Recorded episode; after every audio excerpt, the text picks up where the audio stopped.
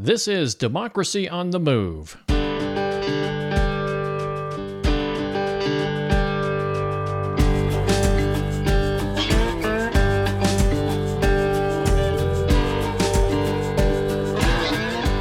Democracy on the Move is a podcast tribute to the people and organizations who dare to reimagine our nation and drive it back to its original promise of democracy. This episode is being released on Friday, January 6, 2023.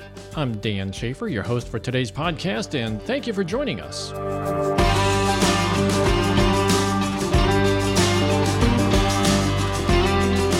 Today, we'll talk with Randi McCallian, who ran for the U.S. House of Representatives last November. But first, those who pump millions of dollars into our political campaigns obviously expect something in return, the outright purchasing of political influence in this country has gotten out of hand, especially since the infamous 2010 Supreme Court ruling of Citizens United. But we can fight back. Check out Move to Amend. Move to Amend is an organization dedicated to passing a constitutional amendment to end corporate rule and the corrupting influence of big money in elections. For more information, you can find Move to Amend online at movetoamend.org. So today we're talking with Randi McCallian, who ran for the U.S. House of Representatives representing the 8th District in Missouri. She's a Democrat, and she ran against an incumbent Republican, Jason Smith. Now, she lost that contest, but that doesn't mean you've heard the last of her. She remains involved in the political scene here in Missouri, and she's determined to make a positive difference in our nation. And you may recall that Randi originally appeared on this podcast on May 22nd of last year, where we discussed her plans of running for office. Now, Randi is a graduate from Drake University in Iowa with a Bachelor of Science degree in psychology and a minor in biology. She worked as an in home educator for children and teens with developmental and behavioral challenges, and then with parents and children in early Head Start. Before moving to Missouri, Randi and her husband and children lived in Colorado Springs, where she ran for the Colorado State Senate District 10. Afterwards, she and her family moved to Edgar Springs or near Edgar Springs, Missouri, where they devote their time to community and family. So, Randi, thank you very much for joining us on Democracy on a Move, and welcome back today. Thank you, Dan. I'm so glad to be here with you. Good. So um, today is January 6th, and we're actually going to release the podcast a couple days early. I'm going to re- release it on January 6th. It's kind of a uh, it's a date. I don't know why that date rings a bell in my head, but uh, Anyways, an insurrection on our Capitol. Is that's that it? it? That's it. Yeah, you got me. Now, okay, yeah, I forgot about that. So no, I didn't forget about. Well, that just... really matters to me because uh, my congressman, who is also my opponent, was one of the Congress people who supported the mm. insurrection and voted against certifying the results. Yeah. So uh, yeah, that's Jason Smith, and I'm running against him again. And we should probably mention that Josh Hawley was also one of those who supported the insurrection. And today, Lucas Kunce uh, announced his run against Josh Hawley. So that's exciting. Yeah, yeah. What a what an appropriate day to run against Josh Hawley too. He's the one that raised his fist there and uh, in, in, in union with the uh, soon to be insurrectionists. Um, that's right. But uh, let's talk about first of all. I'm really excited about what's going on right now because as we speak, we're seeing the 12th election or the 12th um, voting of, of, on the on the Republic on the uh, House floor, the, the Representative House floor and um, it, and now I have to say also that my wife, who's from the Netherlands, she tells me that this is an international embarrassment because her family back in the old country is even following this clown show. Um, now, if you were if you had been elected into Congress last November, you'd be right in the middle of it right now. Not as one of the clowns, obviously, but perhaps sitting there with a big bowl of popcorn, taking it all in, and before getting sworn into office. Now, to paraphrase Ozzy Osbourne, are we going off the rails on the crazy train here? And, and from your perspective, what's going on? You know, I kind of can see it in multiple ways. I do see it from the side of, boy, this looks like a clown car. And, you know, there's other countries around the world going, wow, the United States looks pretty weak and divided right now. But on the other hand, if I take a little bit further step back, I can see that this is democracy at work. And although, yeah you know, at this time right now, many of us who are involved in politics know that the Republican Party and the GOP as a whole has really embraced authoritarianism. Um, they're really sliding down that, you know, sort of fascist slide. And so we feel as though we're losing our democracy. But in some ways, when I watch this happening, this is what we created Congress and our democracy for was mm-hmm. debate was making sure that the person you thought would be elected into a position for however many years Kevin McCarthy thought he'd be speaker, um, he's having a battle now for it because yeah. he wasn't the leader that he needs to be to be House Speaker, right? And so this is at least an attempt to show that Kevin McCarthy is not the leader that is needed at this time to lead uh, mm-hmm. the House. And I think you know that's a that's a Democratic thing going on. Yeah, yeah. It's interesting that you say that because I was watching this video. It was from last Wednesday. It was uh, Sean Hannity uh, on Fox, um, just grilling Lauren Boebert uh, about you know the fact that he said something like, "You only have 20 votes on your side, and the rest of Republicans have 200 votes. So why don't you just uh, why don't you just join them?" And it was it was kind of like watching two cannibals go at it in a sense because you know it's the argument was sort of nonsensical, but I I agree with you in the sense that this is democracy in motion, right? I mean, this is and, and I'd have to agree with Boebert and, and write this down on a calendar. This is the only time I'm ever going to agree with her. but, but you know, why should she, you know, compromise? I mean, this is what democracy is all about. She has what she thinks, anyways, are good reasons. I don't necessarily agree with the reasons, but you know, uh, right. so be it. You know, she's ha- she's got some some reasons there, and I don't think that she should have been put on defensive so much by Hannity. But, um, but um, yeah, it is what it is. Huh? It's you know because I also see from my own party, the Democratic Party, which certainly needs a lot of work as well. They are standing firmly together right now, and that is wonderful and something that we need to do. But on the other hand, you know, just a few months ago, just this past year, the Progressive Caucus was holding the Democratic Party as a whole accountable, and they were trying to push our party towards more rental protections and um, you know, uh, that that sort of thing, protecting people that really need those protections from our government, so that they're not abused and used by private industry and greedy corporations. So, you know, I'm not loving that our country doesn't have a house leader and that we are struggling through it, and it does look a little embarrassing. But on the other hand, there are small factions of each of our groups that uh, this is democracy, right? They bring up issues, they push and push, and they use the power that they've brought together to try to make a change. And I think what this reflects mostly on is that Kevin McCarthy is not a good leader. Yeah.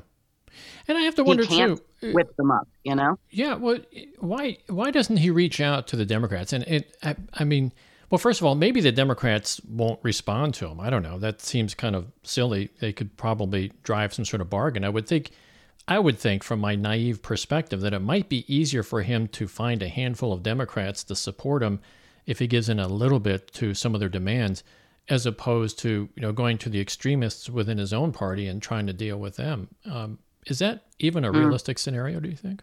Uh, you know, my first thought in my gut is heck no, I don't want the Democrats who seem to have more united power right now to give in to someone like Kevin McCarthy.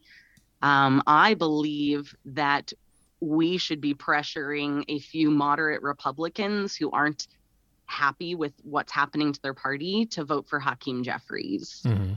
I think that's also probably a pipe dream, but we are much closer to having Hakeem Jeffries as speaker than we are having McCarthy.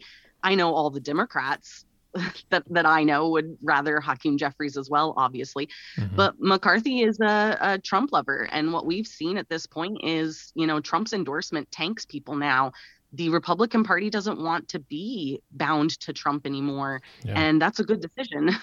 and McCarthy hasn't made it there. And um, yeah. I just, you know, if he can't get out and whip up those little bits of votes or get people to stop voting against him, I mean, this is a small group of people. 20 people is a small group of people. And it really seems like there's only four or five of them actually leading this charge, right? Gaetz and Boebert being two of them. Um, and it just really shows me that McCarthy doesn't even have the ability to work across his own aisle. yeah. And Uh, he's just not the the person for the job. Yeah.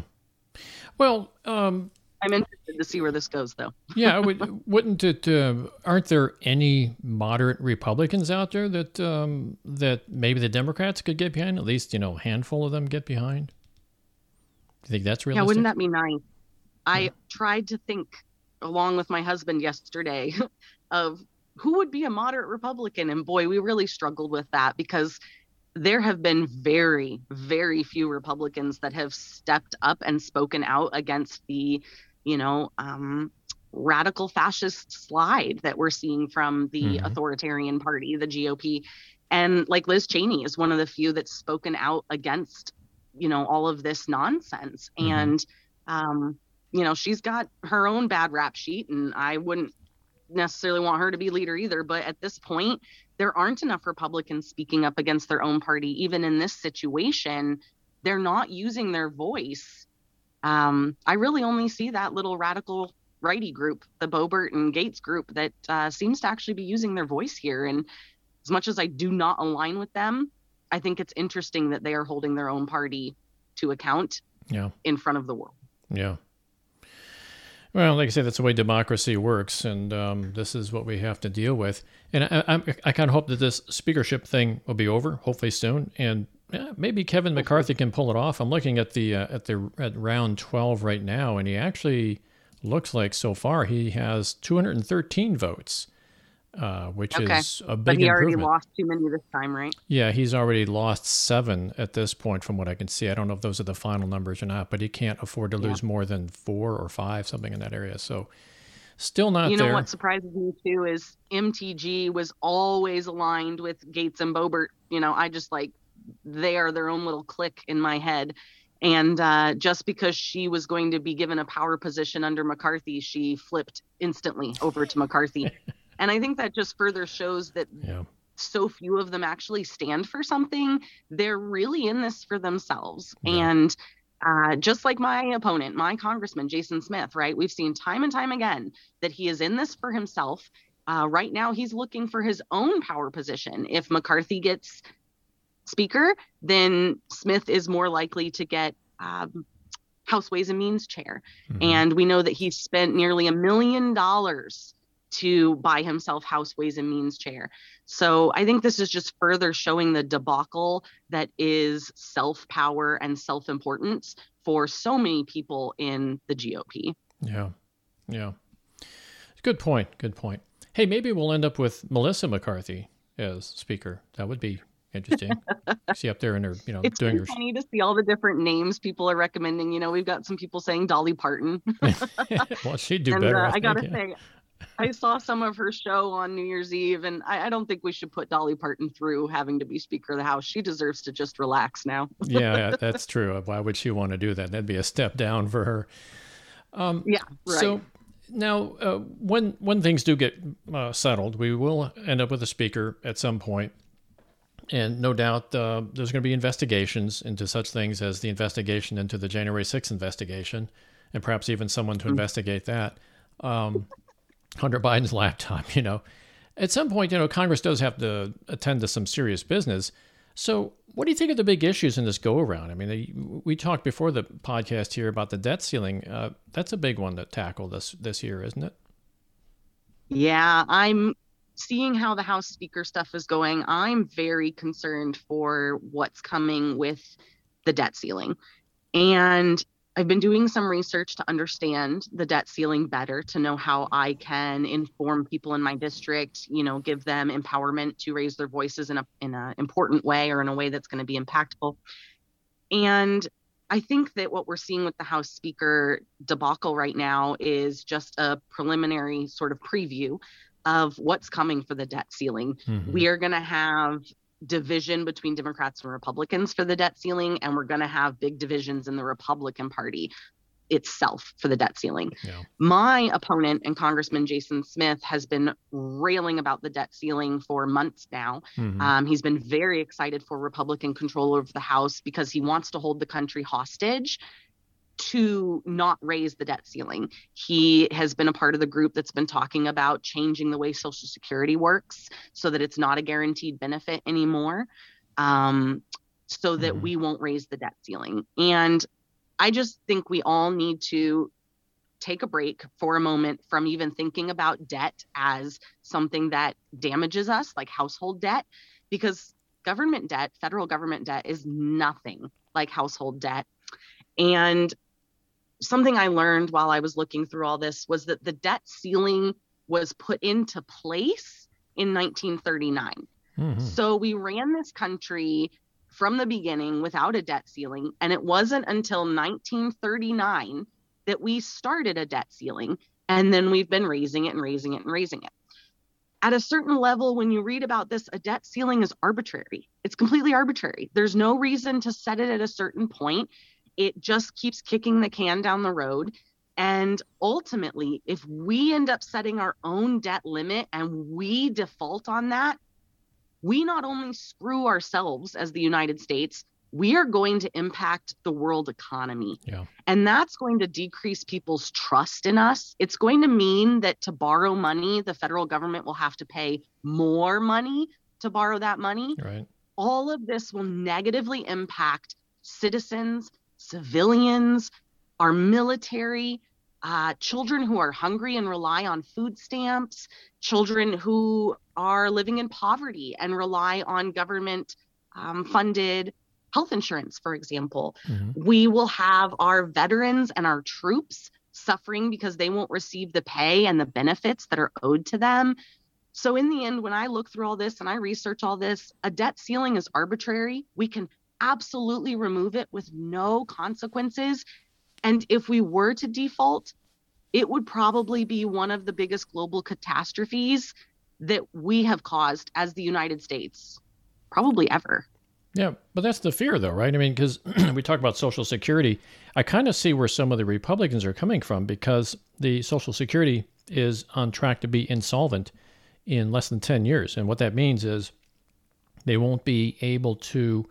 Um, th- well, they're run out of they're run out of uh, the excess money that they have. I think they have like 800 billion dollars right now in excess, which has been built up since like the 1930s, and it's being depleted at this point. And all that is being held by federal debt. You know, the government borrowed against Social Security. It does have to pay it back. So that's that's going to come due. You know, before you know within mm. ten years, something to the tune of eight hundred billion dollars. I think somewhere in that area. Correct me if I'm wrong. That is a lot of money. So. I, I can kind yeah. of see where people are coming from. If Social Security becomes insolvent, that doesn't mean you don't get your Social Security check, but it does mean you're going to probably see only like maybe two thirds of what you're currently receiving right now. Right. So I, I, I kind of get why, you know, Jason Smith and company, as much as I really don't care for his other policies, I kind of see where he's coming from in this case here. Isn't, isn't that, isn't that something that we have to, I can have to talk about? That. Yeah. Mm-hmm. I can respect that. I don't think that, you know, um, risking the lives and well-being of Americans to hold us hostage with the debt ceiling is the answer. Mm-hmm.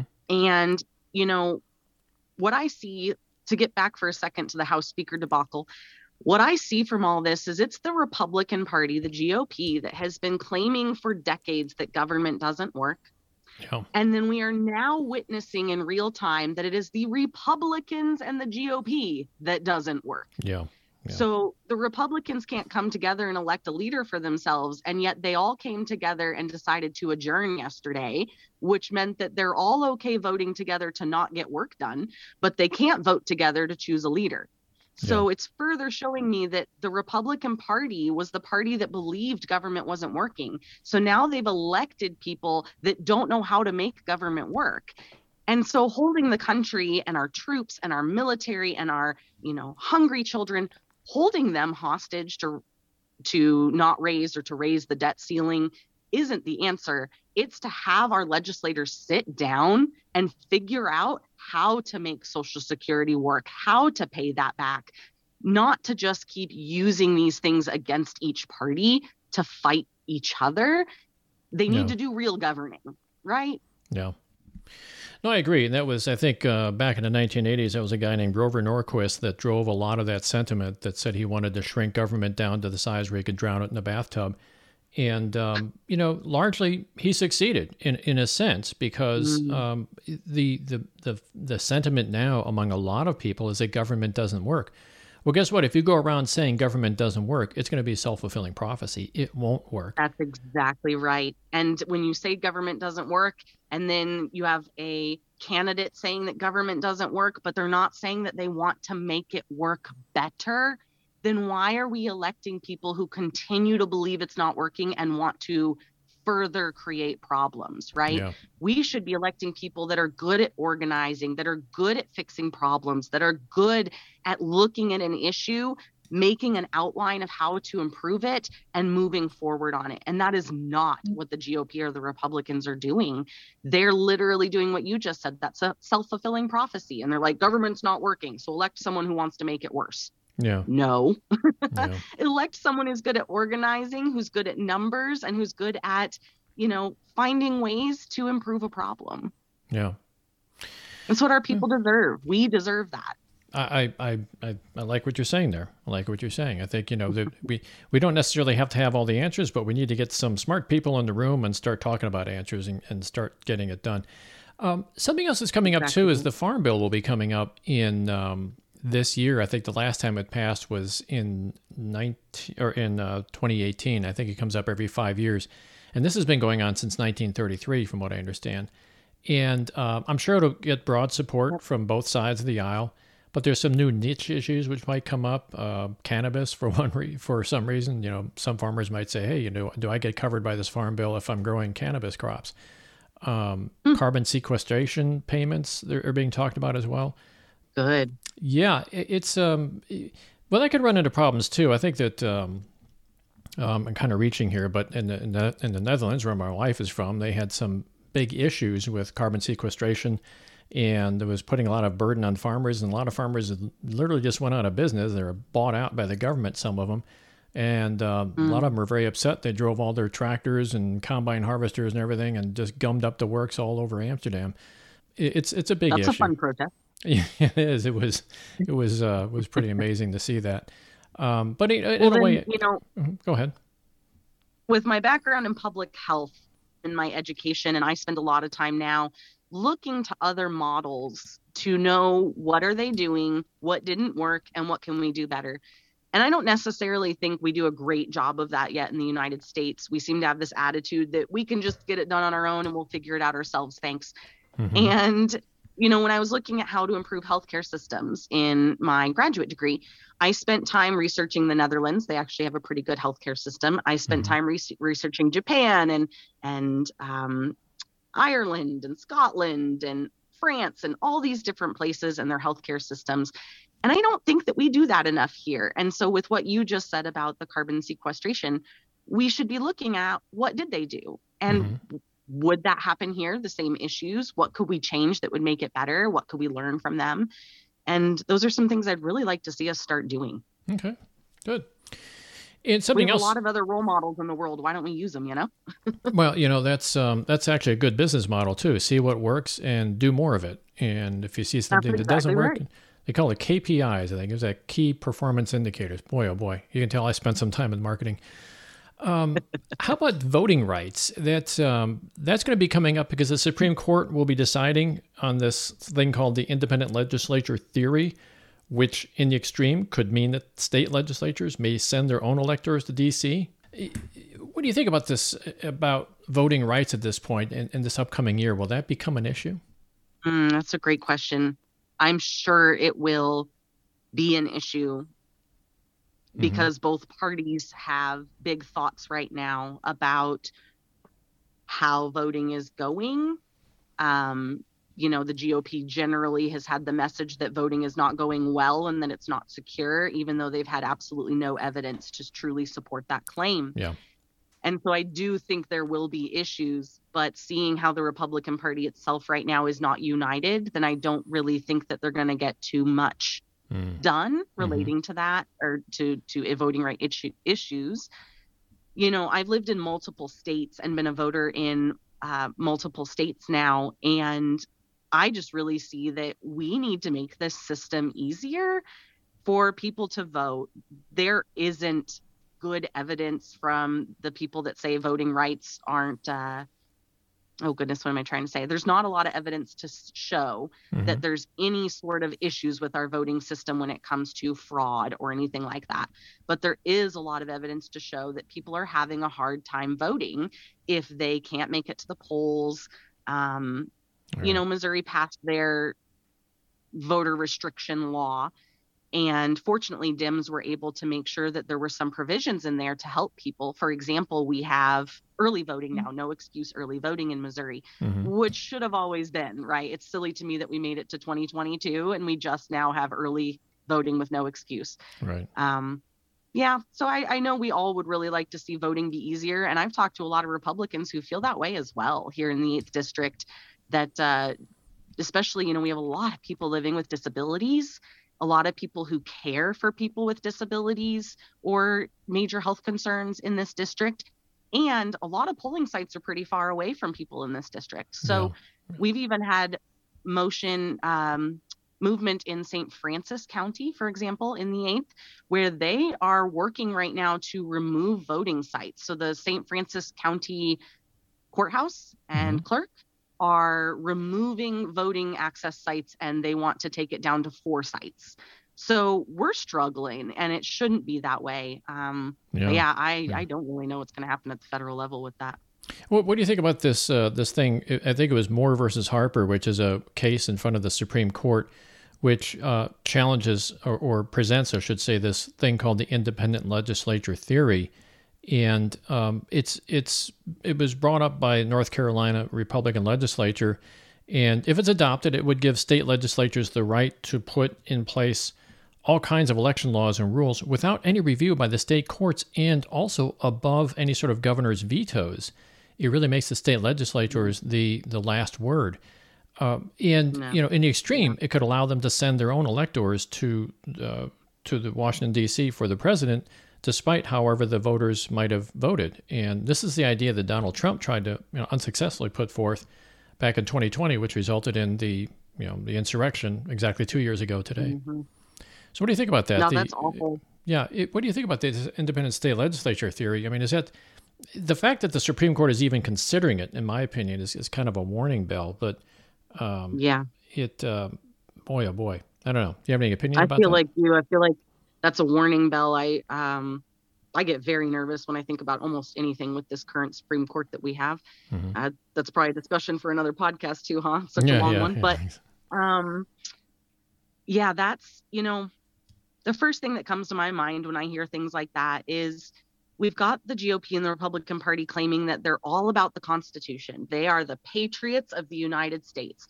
But then left and right, everything I see is that they don't respect the United States because they keep trying to undermine the United States federal government. Yeah. And we are not individual states governing ourselves. We are a United States of America. Mm-hmm. So all of this movement to make states their complete own sovereign entities that don't have to answer or, you know, um, join with the federal government or answer to them or anything like that, work with them. You know, Missouri, we've got that gun law that anytime yeah. there's a gun issue, the federal government can't be a part of it, right? Like that's not supportive of the United States, of the Constitution, of our country as a whole. And it's really confusing to me how the GOP and the Republicans can continue to claim that they are constitutionalists and that they are the patriots of the United States when in reality, the efforts that they're making are to dismantle the federal government, are to weaken the united part of the United States of America. And I think that we all just need to be calling out their scam yeah. at this point. That's interesting. It's sort of a, a, a, note right here. I don't know. I don't know if you remember that series that Ken Burns came up with on the Civil War, and it was based on the books by Shelby Foote, who is a uh, who's no longer with us, I believe, but he was a historian about the Civil War. And he had this observation about the Civil War. He said before the Civil War, the saying was the United States is, but then uh, after the Civil War, it became the United States are, or something like that. Because basically, what he's saying is that we thought of ourselves as individual states before the Civil War. After the Civil War, we became much more united, and, and the federal government really was was uh, playing a much higher, much much more active role. States still have their own, um, I guess, their own independence to some degree, but uh, there there's also this overlaying uh, concept that uh, federal laws overlay everything. And you refer to the SAPA law, that's the Second Second Amendment Protection Act, which was passed by Missouri. We've talked about that a lot on this podcast. Um, that basically says nobody can cooperate with federal authorities when it comes to guns and gun crimes, which is, um, you know, pardon the pun, but you were kind of shooting ourselves in the foot right there with that with that law. But um, right. Yeah. Yeah.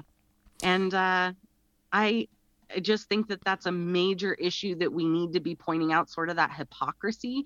I really like learning that, though. I didn't know about the United States is versus the United States are, and uh, I like that. Yeah, yeah. I think it's the other way around. The United States are kind of kind of presents you as being independent states, and the United States is makes it sound like we're all uh, together. Anyways, that was I probably got that backwards, but that was I something understand that uh, what you- the point you're making. you understood the point. Anyways, good. Uh, I'm glad one of us I think does. it's important though that we we acknowledge if we take a step back as a United States, don't we want the federal government to make sure there's certain laws that we all are protected with across the country? You know, your right to vote should not change based on what state you live in. Honestly, I don't love that voting is so different state to state. I really think that's something that should be um, done across the board in the same way, especially now that we are able to see really effective, great ways to do it versus other ways that aren't quite effective or so great. Um, you know, when it comes to how you manage your local waterways and forests, I can see how that is much more a state issue. And that's something I talked a little bit about on my campaign Mhm. is I'd really like to see the state of Missouri be able to manage their forests, uh, like the Mark Twain National Forest, which is most of my eighth district.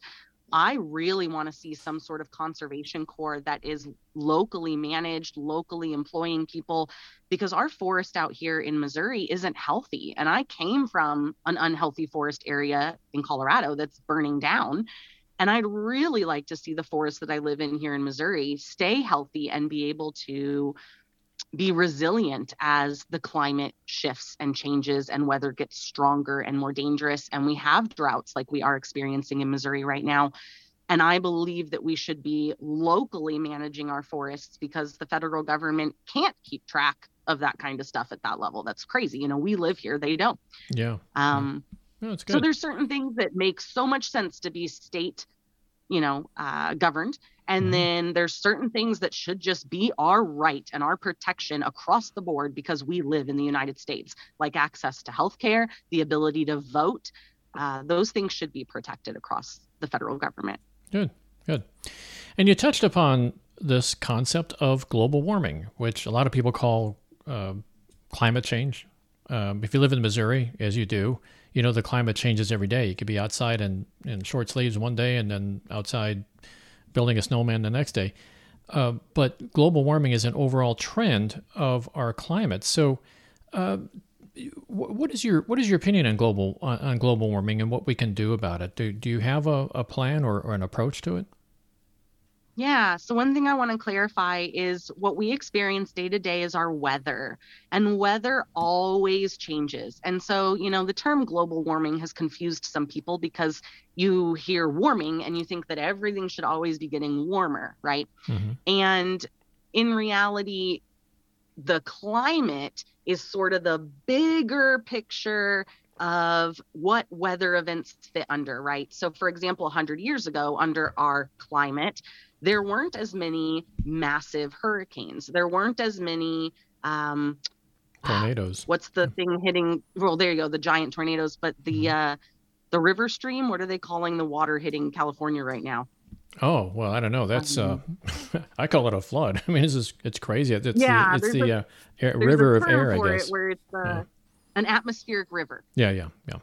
That's what they're calling it, atmospheric river. So these things are weather events and they're increasing because our climate is less stable now. hmm And for about 10,000 years under human existence, for the last 10,000, our climate has been very stable. Um, so therefore, the weather has been very similar and predictable. And now that our climate is starting to shift because the uh, amount of carbon in the atmosphere is creating instances where so much heat is staying near the globe and melting things like our ice caps. Now the weather is shifting and we're getting bigger weather events. We're having uh, longer droughts than we've ever had in our recorded history. And so, what I see for my state of Missouri, I mentioned a little bit about the forests. You know, we're experiencing a drought here in Missouri that's been really hard on our small and big farmers. Our small farmers have had to think about selling some of their cows or their sheep because they don't have enough um, pasture that mm-hmm. has enough grass left to be feeding those animals. And they're having to consider if next year the drought continues like this, they won't have be able to have as many cattle or sheep.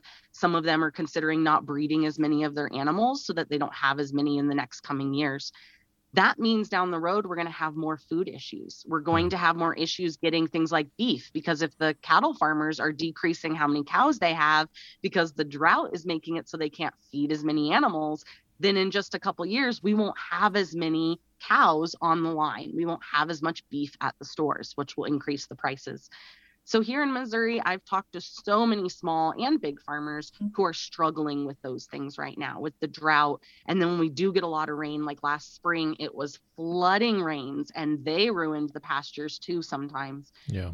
So I see that climate change and our changing weather systems are impacting us here in Missouri.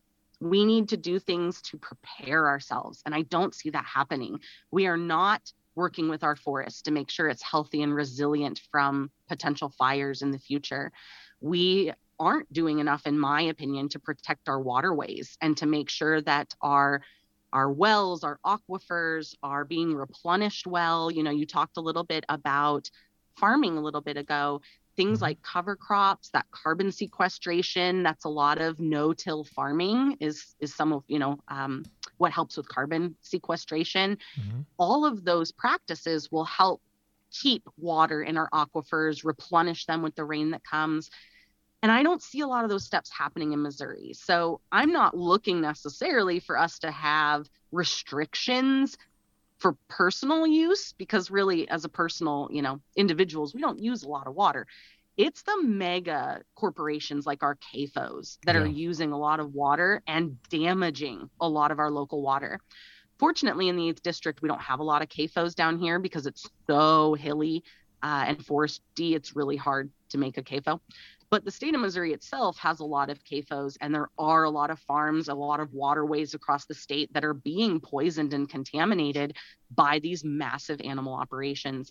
And that's bad. We need to be taking action now to make sure that the water our children and grandchildren have in 10 and 30 years is there and it's clean water. You know, some of these chemicals that are being used will never leave our water and they'll never leave our bodies. Things like PFAS, right? Mm-hmm. They're forever chemicals. We need to be taking actions now to make sure that humans are protected, that our livelihoods, our farms are protected, and not that mega corporation making some new plastic product is the one that gets to pollute the planet and has protections. Yeah. Yeah, and just to just to review, CAFOs we uh, spelled C A F O. It's an acronym for Concentrated Animal Feeding Operations. It's uh, factory farms basically, and uh, I've railed against them in Missouri here for quite some time, honestly, because it's it's it's uh, it's becoming an issue. It's becoming an even larger issue as time goes on. And the yeah. now you're going to really be fighting the Missouri legislature in that case there because they've passed a number of laws. I think it was SB 391. I think it was back in 2019, which basically yeah. said that these CAFOs can operate outside of any sort of health, uh, local county health ordinances they are basically being run by the central command post in in the capital, in the, the state's capital, Jefferson City. So um, there's a lot of there's a lot of work to be done there, and I um, I'm, I'm with you on that one. That's that's um, that's uh, really important stuff. I want to get back though. You know, oh, go ahead. Real quick, just to add to that, because it came up in this last election, a part of the problem we're facing with those CAFOs is the foreign land ownership that we allow here in Missouri. So there's foreign entities um, like uh, Smithfield and oh. a few of those other large agricultural operations. They are businesses from foreign countries and they are allowed to buy land in Missouri and to set up a CAFO on it and to poison our water.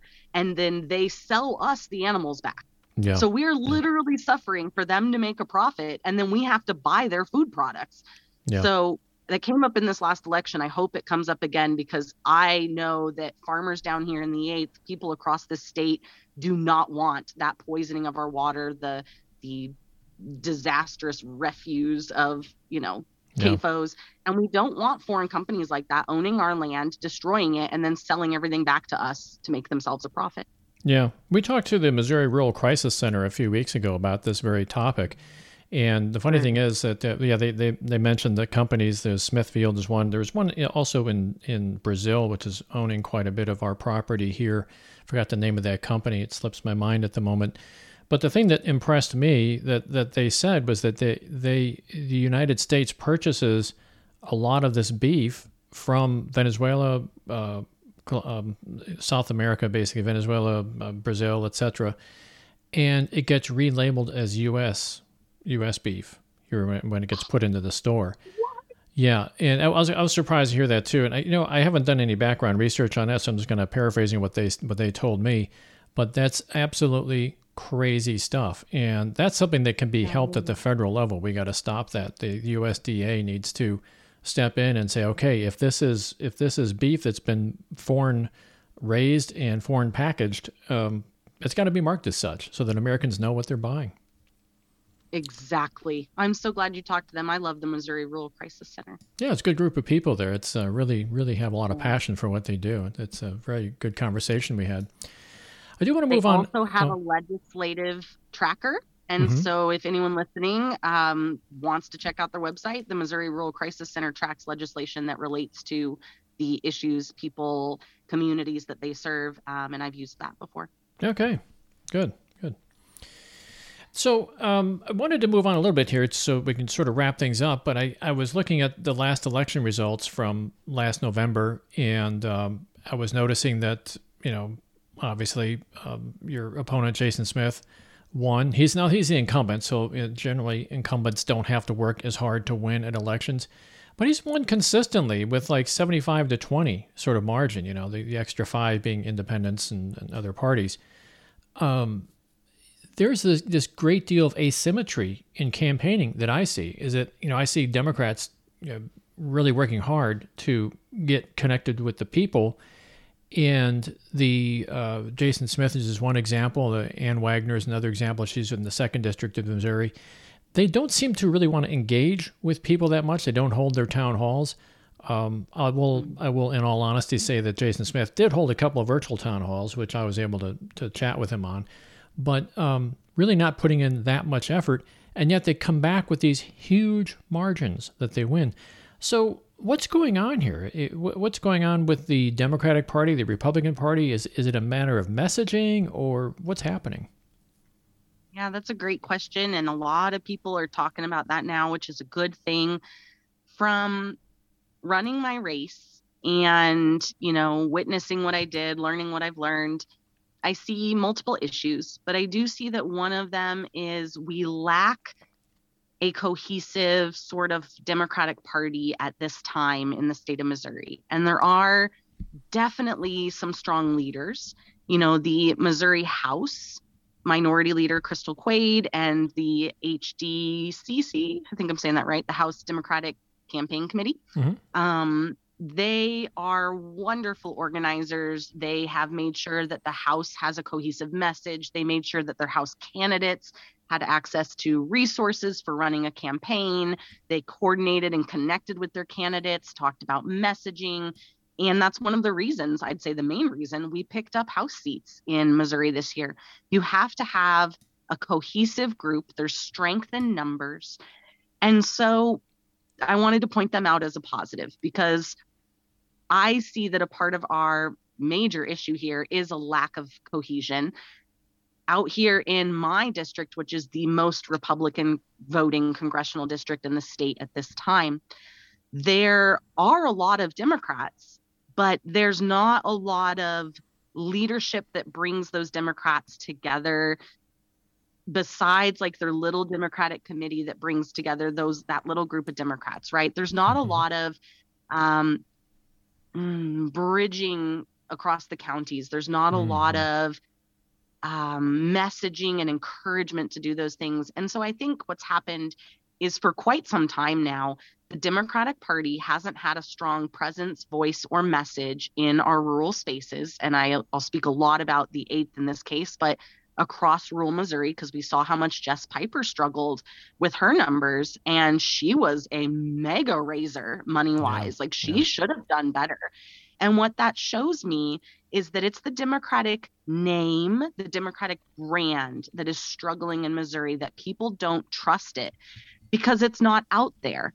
So here in the 8th district, there's rarely Democratic voices in your local paper. There's never Democratic voices on your local radio station. There's not even Democratic radio stations out here, truly. Mm-hmm. Um, so if there's no Democrats at your doors, if there's no Democrats at your community events, if there's no Democratic flyers, if there's no Democratic ads in your newspapers, if if you don't hear from Democrats, then they don't exist to you. They're not there for you. Mm-hmm. And yet there's Republicans knocking on your doors. There's Republicans on your local news and in your newspapers. So you start to feel as a person as though even if you don't necessarily align with every the with everything the Republican Party is doing, they are speaking for you, they are engaging with you. They seem to care enough to be present for you. And that's what I've noticed down here in this past cycle is that we don't have enough strength and strength in numbers as Democrats in this rural area yet. That's mm-hmm. something I'm working on building, but we didn't have enough of that strength. And so people just feel like Democrats abandoned them. And I can understand that feeling. And then you don't have your own message as a Democrat, right? So the Democrat message is being portrayed by the Republicans.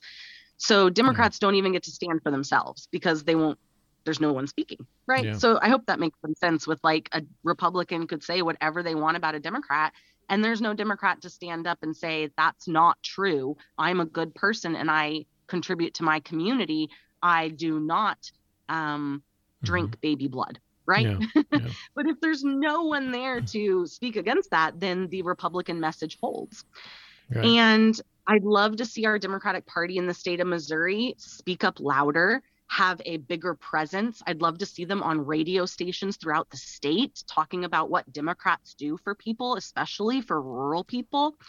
Um, we need to have more events. We need to be proud to be Democrats. And I respect that people in my district have been scared as Democrats to speak up. It can be scary in an area where you feel like you're alone. Mm-hmm. But that was one of the things I tried to do with my campaign in 2022 was to bring Democrats in each county of the district together so that they didn't feel alone anymore, so that there was that strength in numbers because there really are more Democrats out here and more people who will vote for a Democrat but if you don't know that they exist, you feel really alone, right? And so, just this one campaign that I ran for my first time running for congressional seat, we had so many people express hope and excitement to see 20 other Democrats in a room with them because they didn't know they existed in their own county with them.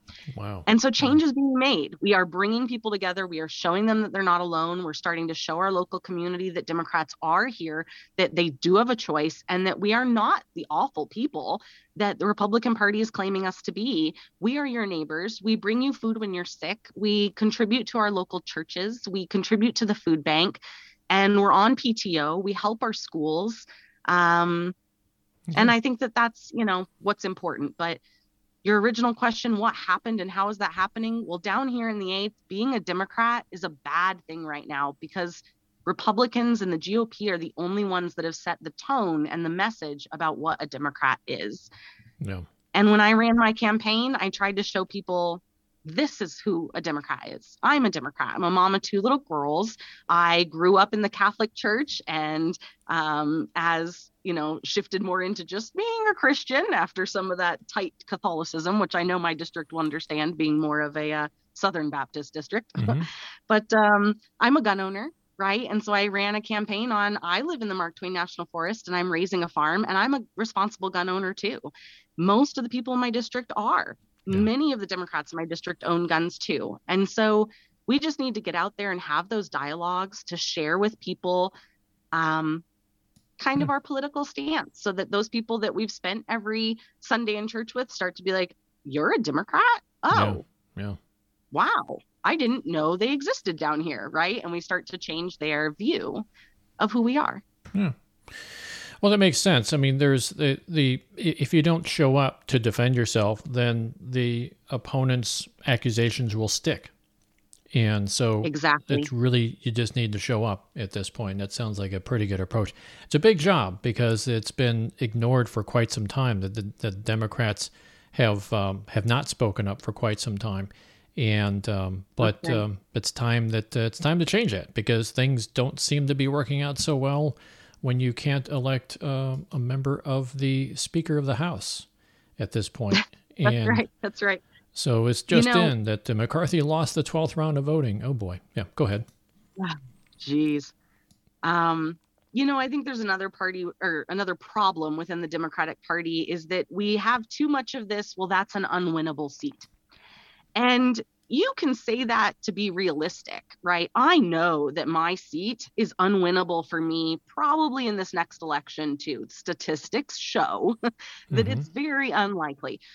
It's okay to to you know see that that might be an unwinnable seat but that doesn't mean we should ignore it that Right. doesn't mean that that district doesn't deserve democracy that it doesn't deserve choices on its ballot so there's been too much of this attitude in the democratic party of like well that's unwinnable so ignore it that's unwinnable so don't run for it like I don't like that attitude because every seat deserves a choice. Every district, whether it's a local house district all the way up to a congressional district, every district deserves to have multiple people speaking for them. You know, none of us have the same experiences in life, even when we live in the same vicinity of each other. And we should be speaking up about the experiences that we have. And so I've tried to show in two campaigns now, and then this one I'm running for now uh, the congressional seat for 2024 will be my third campaign. I've run for three times now in seats that were pretty much impossible for us to win. The only harder way to not win it would have been to not run for it, right? So um, it's so important, though, that we run for these seats because it's a platform that is provided for us by our democracy. I am given this platform. We as Democrats are given this platform to raise the issues that are important to us, to talk to people around us. And I believe that that's so important that we need to stop worrying about whether it's a winnable seat or not. And we need to recognize that speaking up for the people you live around and speaking up for your district and running a campaign is a democratic, democracy loving, republic loving thing to do. Mhm. And we should be supporting it more.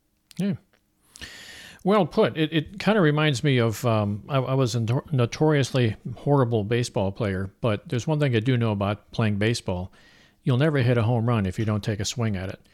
And um, That's exactly right. yeah, and so you, you got to step up to the plate, and maybe it's a really fast ball, maybe maybe you're maybe you're out of your league, but uh, still a chance if you take a swing at it. Yeah, you might you might uh, you might actually do it. So. Um, That's right. And you get your name on the board because you stepped up to take that swing, right? But if you would have just sat on the bench, your name would have got, wouldn't have gone up in front of all those people. That's right. That's right. Very good point. So um, we need to wrap this up at this point. Uh, before we go, though, uh, where can people go to find out more about your uh, political campaign, which uh, you just announced that you're running for the 8th District in Missouri for 2024? What can people do to get in touch with you and find out more information and help? Yeah, thanks for asking, Dan. So this year, you know, I'm a county committee woman for my local county, and everyone should be. If you're not, join your county committee. Um, I'll also be tracking some legislation in the state legislature. I will have some events across the district. We're going to do some volunteering stuff. We're also going to try to pull together multi county events. So, having like five or six counties come together in one place and share ideas and kind of build that momentum, that strength in numbers. And so, if anyone listening wants to follow along, wants that information, a great way to keep track with my campaign and to get access to the things that I'm sharing is to sign up for my email list. Right now, I send a monthly email, sometimes bi monthly, depending on how many events we'll have going on and how much information I need to share. You can go to my website, which is randimccallian.com. And if you click on contact me right there on the front page, you can also click on connect uh, at the very top. Both of those will take you to my connect page. And at the very top of that, you can sign up for my emails. And it says sign up for email. Very simple. Um, Twitter, Facebook, TikTok are three of the other places I'm at, and you can follow along there too. I would love to have more people get engaged. We need to grow our voices and our strength in numbers. And you know, yeah. empower each other and raise up our voices to make a difference in our system to benefit us and the people around us. Good. Well, I'm looking at your website right now. I just want to make sure we spell it out because there's probably different ways of spelling your name, but that would be R A N D I M C C A L L I A N, randimccallian.com. Perfect. Right? Yep. And I'd love to have you sign up for my emails and follow me on social media. Say hello and let's organize, grow, and improve our democracy together. Perfect. You're singing my tune there. We've been talking with Randi McCallian, former candidate for the U.S. House of Representatives and future candidate for the U.S. House of Representatives from the Missouri 8th District. Randy, thank you for joining us again on Democracy on the Move. Dan, thank you so much. It's always such a pleasure to talk with you. You've been listening to Democracy on the Move, a tribute to all those people and organizations who dare to reimagine our nation and drive it back to its original promise of democracy. Please tune in each week where we will feature guests and topics that'll help keep you in touch with our march toward a more perfect union. If you have any questions or suggestions, or if you'd like to sponsor future episodes, we'd love to hear from you. Just send us an email at info at democracyonthemove.org or contact us on our webpage at democracyonthemove.org slash contact. Democracy on the Move is all one word. Theme music, Murky Waters, performed by El Rey Music, used under license from Shutterstock. I'm Dan Schaefer, your host for today's podcast, and I'd like to thank you for tuning in. It's been my pleasure to be with you today. Please have a safe week ahead. We hope you'll tune in again next week.